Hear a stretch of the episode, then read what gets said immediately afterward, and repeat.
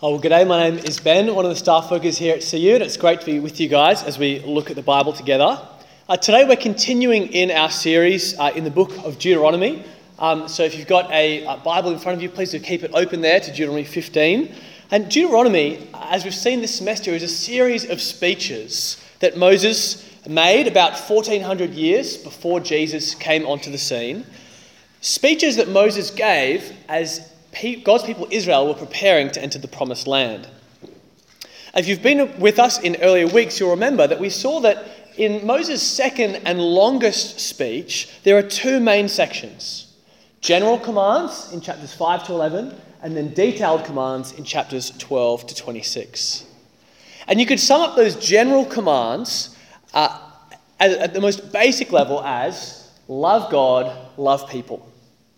We saw that last week. Uh, the, the, the Ten Commandments are all about helping Israel in practice to know what it looks like to love God and to love people. That's the big picture view of what they're pushing towards.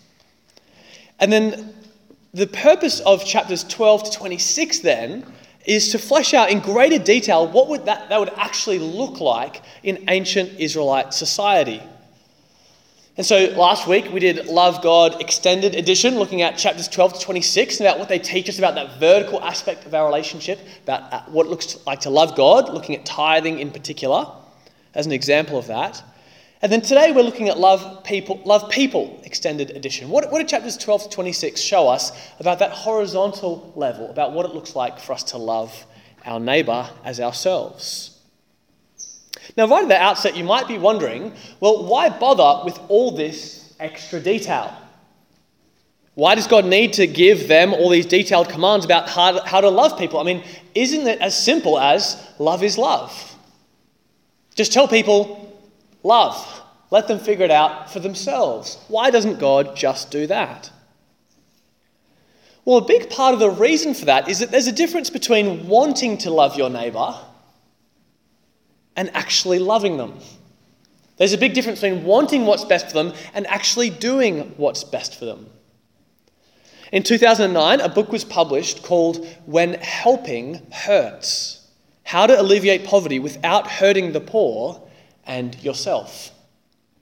And what this book points out is that it's very possible for you to have a good motive and to want to help the poor, but you actually end up hurting them. So, maybe motivated by love, you give some secondhand cloth- clothing or shoes to charity so that instead of being wasted, they can help someone in need in a developing country. But what if that just floods their economy with mountains of clothing and shoes, destroying their local economy because local producers can no longer sell anything that they make because they have to compete with stuff that's free? And it also destroys their environment because there's suddenly these truckloads of unwanted second-hand clothing. Uh, this is an actual picture of a mountain built up over years of unwanted second-hand clothing in Ghana. It is just the tip of the iceberg. We might feel good, oh, buy this pair of shoes and an extra pair of shoes will be given to someone in need. We might be motivated by love, but is it actually helping them or is it actually hurting them? So, no, having good motive is not enough, is it? It's not enough just to say love people and leave it at that. We actually need to know how to love people, to know what's actually for their good and what isn't. And so today we're going to narrow in on Deuteronomy 15, where God gives two strategies for loving one's neighbour by addressing poverty in ways that actually help the poor rather than hurting them. So let's have a look at them together. First up, strategy number one is seven year debt cancellation that you can see in verses 1 to 11 of the passage if you've got it in front of you. So have a look in your Bibles with me at Deuteronomy 15, verses 1 to 3.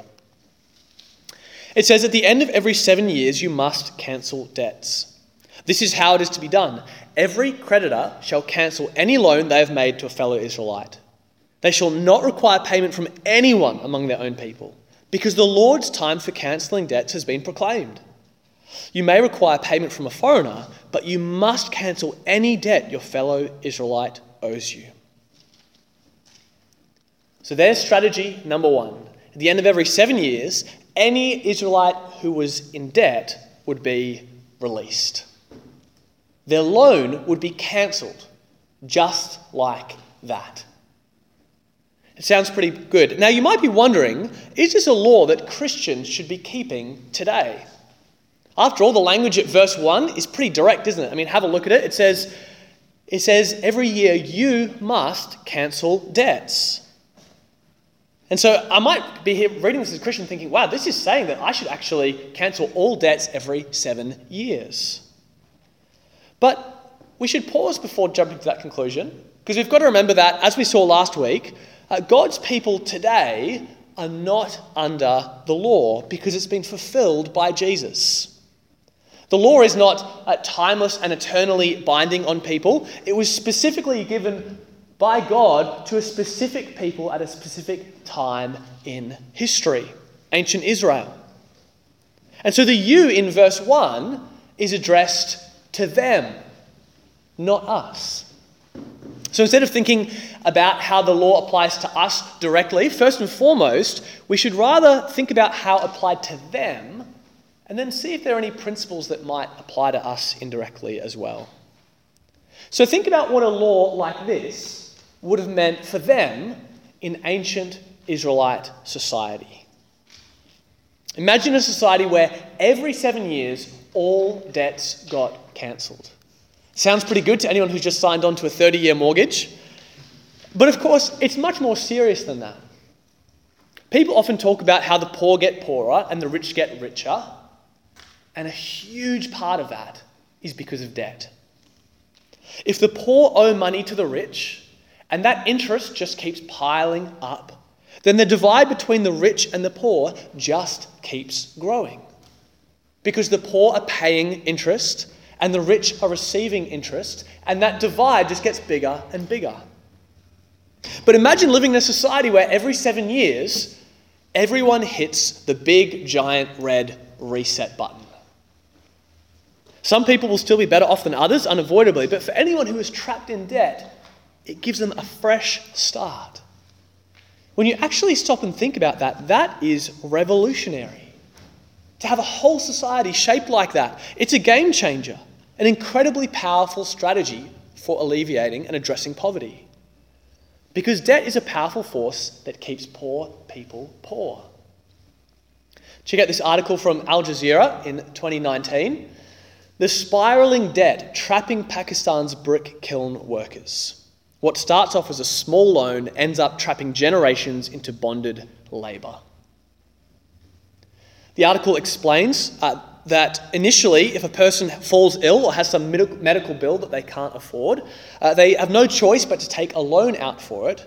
But they then become bonded to the loan maker, to the creditor, and forced to work in these brick kilns in really harsh conditions, making these mud bricks in back-breaking conditions for over 12 hours a day to slowly repay their debt. But often they get paid so little that the interest accrues faster than they can pay it off. And so the debt just keeps growing month after month, year after year. And they're trapped. And often the debt is passed on to the children as well. So sometimes multiple generations are sucked into this spiraling debt trap. And do you know how many people are trapped like this? About three and a half million in Pakistan alone, and globally it's about 25 million. 25 million, to put that uh, into context, you know, we, we think about the, the, great horror of the transatlantic slave trade that happened for over 100 years between uh, Africa and North and South America. Over that whole period, about 12 million people were transported as slaves. Double that number are trapped in debt slavery right now in our world today. And this is 2022. This is not some past thing, this is happening right now. And that's an extreme example, but even in less extreme ways, debt has intergenerational effects even on people in developed countries like the US and Australia too. People who fall into debt and they'll never be able to pay it off, and it just grows and grows. Children are shaped by that, living in a home where they don't have enough to make ends meet because they've got this big debt hanging over them. So, when you realize what a powerful force ongoing debt can be for harm, can you see why this seventh year debt cancellation is such a game changer? Why it was a powerful strategy put in place by God to address poverty in ancient Israelite society? Now, of course, it's no magic silver bullet. That alone is not enough to stop poverty from happening, especially in the six years in between. Which means that in addition to this high level strategy, they also needed heart level generosity. Not just high level strategy, but also heart level generosity. Have a look in your Bibles with me where we see this from verse 7. It says, If anyone is poor among your fellow Israelites in any of the towns the Lord your God is giving you, do not be hard hearted or tight fisted towards them. Rather be open handed and freely lend them whatever they need. Be careful not to harbour this wicked thought. The seventh year, the year for cancelling debts, is near, so that you do not show ill will toward the needy among your fellow Israelites and give them nothing. Then they may appeal to the Lord against you, and you'll be found guilty of sin. Give generously to them and do so without a grudging heart. Then, because of this, the Lord your God will bless you in all your work and in everything you put your hand to. There will always be poor people in the land. Therefore, I command you to be open handed toward your fellow Israelites who are poor and needy in your land. Can you see that it's uh, sometimes today, when it comes to poverty, people argue about whether it's about systems or whether it's about individuals? And Deuteronomy 15 just says yes. It's both about high level strategy, but also about heart level generosity. There's so much that we could say more on that, but for the sake of time, let's push on to the second strategy. The first one is seven year debt cancellation, the second is seven year servanthood. Now, this one is a little more controversial and easily misunderstood. But have a look in your Bibles with me at Deuteronomy 15, where we see uh, this from verses 12 to 15. Have a look and see what it says. Deuteronomy 15, verse 12. If any of your people, Hebrew men or women, sell themselves to you and serve you six years, in the seventh year you must let them go free. And when you release them, do not send them away empty handed. Supply them liberally from your flock, your threshing floor, and your winepress. Give to them as the Lord your God has blessed you. Remember that you were slaves in Egypt, and the Lord your God redeemed you. That means bought you out from slavery. That is why I'm giving you this command today. Now, this is one of those proof texts that people use to dismiss the Bible. Often it's claimed that the Bible endorses slavery, and people will take one quick look at a passage like this and write off the whole Bible as evil. But I think that's a big mistake. Because when you actually stop and think carefully, I think that's a total misunderstanding of what this passage is actually saying. Is Deuteronomy 15 endorsing slavery? Well, to respond to that, we've got to understand two key things. First of all, regulating something is not the same as endorsing it. You can see this on your handout if you've got it there as well. Regulating something is not the same as endorsing it. A lot of people assume that if God's law regulates a certain practice or behaviour, it must be endorsing it and saying it's a great thing. So there are laws about slavery, and they interpret that as slavery is great, go for it, guys. But can you think about why that might be a bad assumption to make? Even if you look at the legal system here in Australia, we regulate lots of things that we don't endorse. We have laws about murder. If a person commits, uh, X commits murder, then this is what you're to do. It's not endorsing it, it's just regulating it. It's showing us what to do if murder takes place. And the same is true of the Old Testament law. Uh, for example, in Deuteronomy 24, there are laws regulating divorce. And some people have looked at that and said, hey, divorce is fine, it's in the law. We can divorce our wives whenever we want to. That was actually a, a live issue in Jesus' day as they looked at the law. It said, it says you can divorce, so we can just do it. This is God saying it's okay. But in Matthew 19, when some Jewish experts in the law ask Jesus about divorce, he says, don't do it. And they're perplexed. They say, What do you mean, Jesus? Check out their response. When Jesus says, Don't divorce, this is Matthew 19 from verse 7, this is how they respond. Well, why then, Jesus? They asked. did Moses command that a man give his wife a certificate of divorce and send her away. They're saying, Ha, gotcha, Jesus. Moses commanded divorce in Deuteronomy 24. But check out how Jesus replies from verse 8. Jesus replied, Moses permitted, not commanded. He permitted you to divorce your wives because your hearts were hard. But it was not this way from the beginning. He's referring to Genesis 1 and 2, God's creation design. I tell you that anyone who divorces his wife except for sexual immorality and marries another woman commits adultery. What's Jesus saying? Even though the law of uh, the law of Moses permitted divorce, it is not commanding or commending or endorsing it or saying it's a good thing to do. It simply regulates it. And even that is only because their hearts were hard. And this is what we saw a few weeks ago in Thursday public meeting that while God's character is, is perfect and eternal, his perfect moral character of love and self giving, the law is an application of God's moral character to an imperfect group of people in an imperfect fallen world. The law reflects God's love and justice, but it does so recognizing they live in a world that's fallen.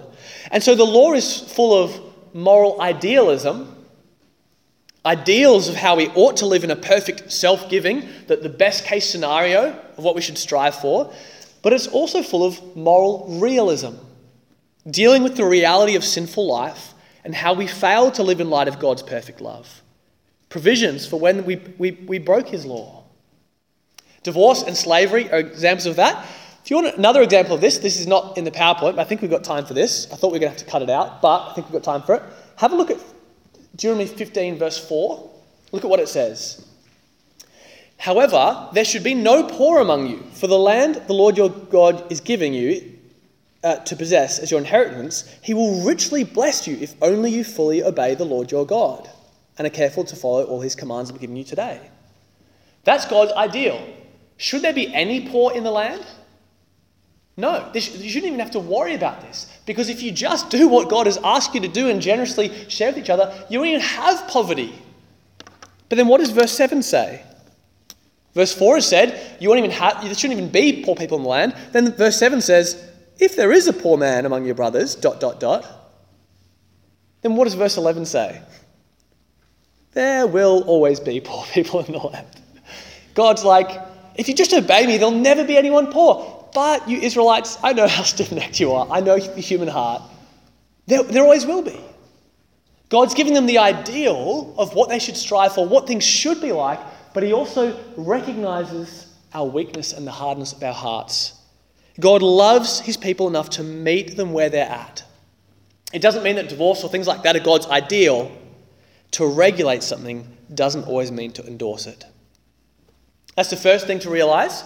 The second is that the word slavery can refer to very different realities. When someone says slavery, does the Bible endorse slavery? It's worth asking, what exactly do you mean by slavery? This might sound like nitpicking, but it's really not. Because most people today, when they hear the word slavery, they think of the transatlantic slave trade so prevalent in the 18th century. And that kind of slavery was abominable on every level kidnapping people and forcing them into slavery, racism, horrible oppression, treating people as property, owning them for life and being able to treat them however you want. It was horrible on so many levels, which is why Christians like William Wilberforce led the charge over decades to have it abolished. But that kind of slavery is completely different to what's described here in Deuteronomy 15, and indeed Deuteronomy as a whole. Let's look at four key differences. The first difference is that the servanthood in Deuteronomy is not racism, but among fellow Hebrews. One of the great evils of the transatlantic slave trade was its deep connections uh, to racism. Many of the white slaveholders saw their African slaves as inferior because of their colour of their skin. And that is a great evil. The Bible teaches that all people, regardless of the color of our skin, are made in the image of God and are therefore bear inherent value and dignity and worth. Make no mistake, racism is a great evil. But what's described here in Deuteronomy 15 is not that. Here, the color of a person's skin is irrelevant. Notice that in verse 12, it refers to them as your people. And the Hebrew word there is literally the word for brother.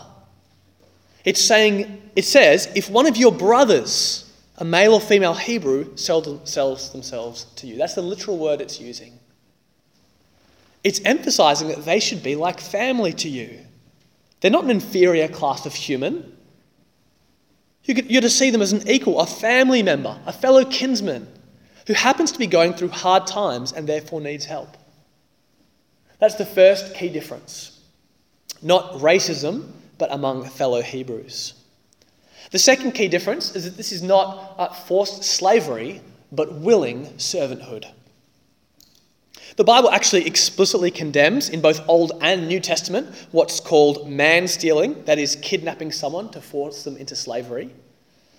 Uh, that, that's the kind of kidnapping and forced slavery that happened all the time during the transatlantic slave trade, and it's explicitly forbidden even in the Old Testament.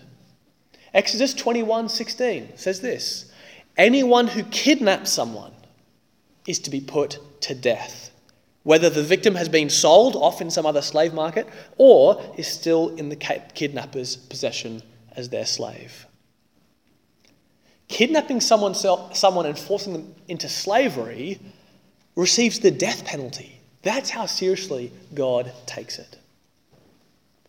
This, in Deuteronomy 15, on the other hand, was willing servanthood. Verse 12 makes clear they would choose to sell themselves to someone to serve them as their servant. Now, to our modern ears, this might sound really strange. Why would anyone want to do this? And this is the thing, as uh, although we don't like to think it, as 21st century Westerners, we're not actually very good at putting ourselves in the shoes of other cultures to understand things from their perspective. But it's really important to actually think why would someone choose to sell themselves to serve someone for a number of years? Well, you've got to understand that in the ancient world, there was no central government welfare. In the ancient world, if you got down on your luck or there was a famine, a lot of people just starved to death. That was the harsh reality. It's a very different world to what we experience today. We're not just talking a few percentage points, significant percentages of, of the population would just starve if there was a famine. But one way that you could get more stability and security was to be a servant in a household. Because think about it if you were just a hired hand, a day labourer, as most people were, you have way less security. If someone doesn't want to hire you that day, you don't eat. But if you're a servant in a household, you're under their roof and protection. They have food stored up to provide for all the family members and servants. So people actually chose to do this, and not just in Bible times, but even we've got other documents from Greco Roman sources where people would choose to sell themselves into this for greater security. So that's the second key difference. This is not forced slavery, but willing servanthood. Third, uh, they're not property, but rather people to be cared for. In the transatlantic slave trade, uh, slaves were seen as property. And this is actually what slavery was like in ancient Rome as well. Do you know what percentage of people in ancient Rome were slaves? If you had to take a stab, it's not too far off. 25 to 33% is the best estimate for how much of the Roman population were slaves. One in three to one in four people.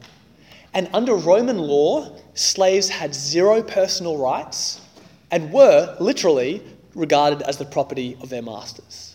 They could be bought, sold, beaten, sexually abused, or killed at will. It was horrific. But that couldn't be any more different from the servanthood in Deuteronomy. Here they are not property, but people to be cared for and loved. As we saw in Deuteronomy 15:12, servants are regarded as brothers. Earlier in semester, we saw the Sabbath law in Deuteronomy 5 that explicitly says that your male and female servants are to rest each day and share in the Sabbath rest just as everyone else did.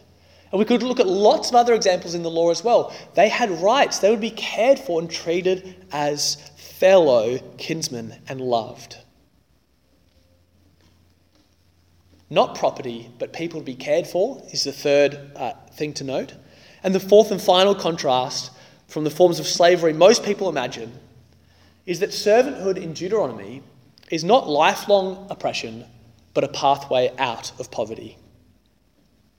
Now, the key verses here for this are Deuteronomy 15, verses 12 to 14.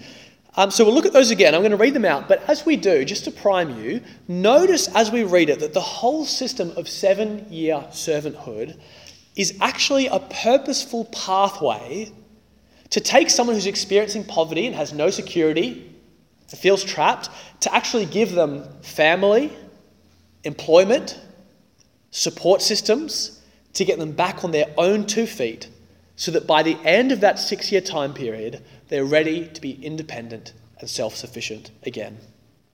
Have that in your mind and see if you can see that as I read again from verse 12. It says, If any of your people, Hebrew men or women, sell themselves to you and serve you six years, in the seventh year you must let them go free. And when you release them, do not send them away empty handed. Supply them liberally from your flock, your threshing floor, and your winepress. Give to them as the Lord your God has blessed you. When you actually think about what this is doing, this is a remarkable and empowering pathway out of poverty. So, do you see why it's such a big mistake to look at a passage like this and just say, oh, the Bible endorses slavery? Without actually engaging our minds critically and thoughtfully to think through what this passage is actually saying? Because, in many ways, this is actually a far more effective and empower, empowering and humanizing way of addressing poverty than even what we do in the 21st century Western world today. We might, you know, give some secondhand clothes or shoes off to some charity off on the other side of the world, not even thinking about whether or not it's actually helping people or harming them. Or think about even within our own society, if someone is homeless in Australia today, what is usually done to take care of them? At worst, they're ignored, left to fend for themselves. At best, we might give them some handouts, pay some money for someone else to put up a shelter where they're out of sight and out of mind. But how different would it be if we actually welcomed them into our household as a brother or sister? Welcomed into the family where they're treated well, given employment so they have the dignity of work, given support systems within a household so they can find their feet, get back on track. At the end of six years, we generously give them money and resources so they can be independent and self sufficient, blessing them as the Lord has blessed us. How much more effective and humanizing and empowering that would be. In fact, in ancient Israelite society, this system was so good they actually had to come up with laws for what to do when the servant didn't want to leave. Check it out, verse 16. But if your servant says to you, I don't want to leave you because he loves you and your family and is well off with you, then take an awl and push it through his earlobe into the door, and he will become your servant for life. Do the same for your female servant. Do not consider it a hardship to set your servant free, because their service to you these six years has been worth twice as much as that of a hired hand, and the Lord your God will bless you in everything you do. If you're looking at uh, that and uh, freaking out, like what's an awl? I looked it up. It's just like a tiny point thing. It's basically how you how you do an earring hole back then. So you just get a little earring so that you know, okay, this is my way of marking. I'm with you guys for life. But imagine that. Imagine someone saying, "I don't want to leave." I love you. You and your family have become like my family. I'm well off with you. I don't want to leave. You know, they lived in a very different context to us today, but I can't help thinking that this is a far more effective and humanizing and empowering way of addressing poverty than even so much of what we do today. So these laws were for Israel, not for us, so we're not bound by these laws. But there are principles here that we would be wise to learn from about how to help in ways that don't hurt, about how to help in ways that actually humanize and empower the poor. And if we had more time, we could unpack the more, uh, that more and think creatively about the many ways that we could apply these principles in our world today. But for now, let me just suggest one practical, concrete way that we can help the poor in a way that really helps. Earlier, I mentioned the Pakistani brick kiln workers who are trapped in debt slavery. Three million of them in Pakistan alone, and the vast majority uh, the, are Christians. The Al Jazeera article says they are, they are religious minorities, it doesn't actually name them as Christians, uh, but you do any research anywhere else, the vast majority of them are Christians who are persecuted in that country as a religious minority. But an organisation called Barnabas Aid raises money to pay off their debts in full, allowing the parents to go uh, to keep on working while the children, instead of helping their parents work in those brick kilns, can instead go to school. They also provide vocational training in things such as sewing uh, to, uh, so that the children have skills to work to do things other than brick making as they grow up. They do adult literacy classes and other services as well to empower them help them get back on their own two feet. And Barnabas Aid has already freed well over 1,000 families from debt bondage already. It's just a drop in the ocean when there are 3 million people who are experiencing that in Pakistan alone, but it's a good start.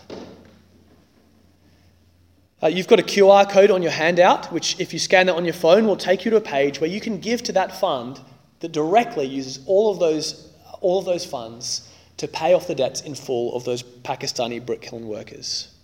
The average debt of a family it ranges from between 400 Australian dollars to 2,000 Australian dollars. To think that if even half of us in this room just gave 25 bucks each, that would be enough to free one family from lifelong bondage. Isn't that insane?